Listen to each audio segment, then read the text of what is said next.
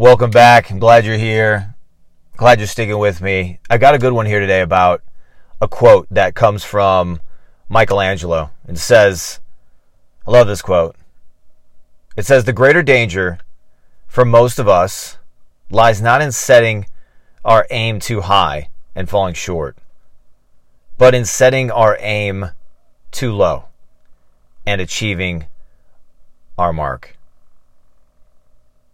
Think about that for a second in your life as I'm reminded of that quote because of sitting down with a client recently and started asking questions about growth and areas where they wanted to grow.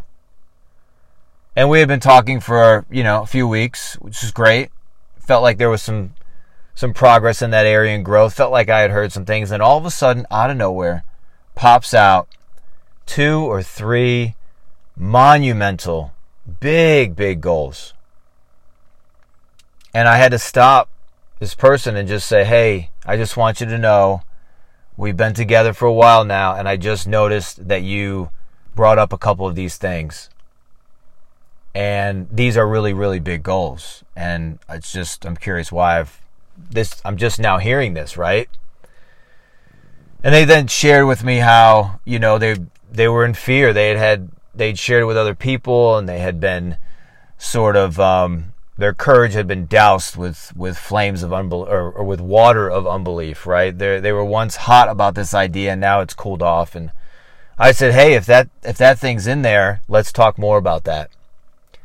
Let's talk more about those goals and dreams that are people what people would say too big, too far, right? Impossible, right? Those kinds of things in your life. Business owners, entrepreneurs, hey, business professionals, whatever it may be, why is there a limit on these dreams that you have? For one, who's putting the limit on them? Why are they there?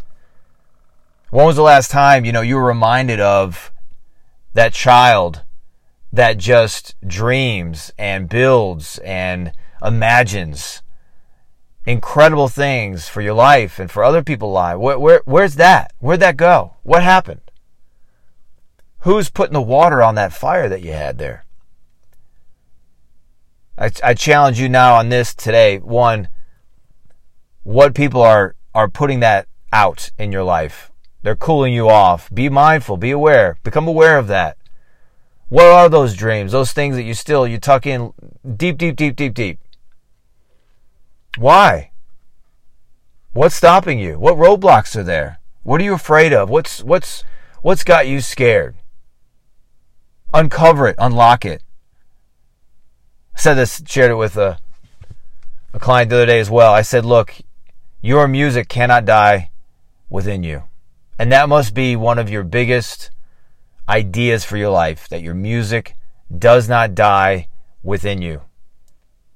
That's what Michelangelo was talking about in this quote. That's what I'm sharing with you today. Get it out. Let it out. Do what you need to do. Get around the right people.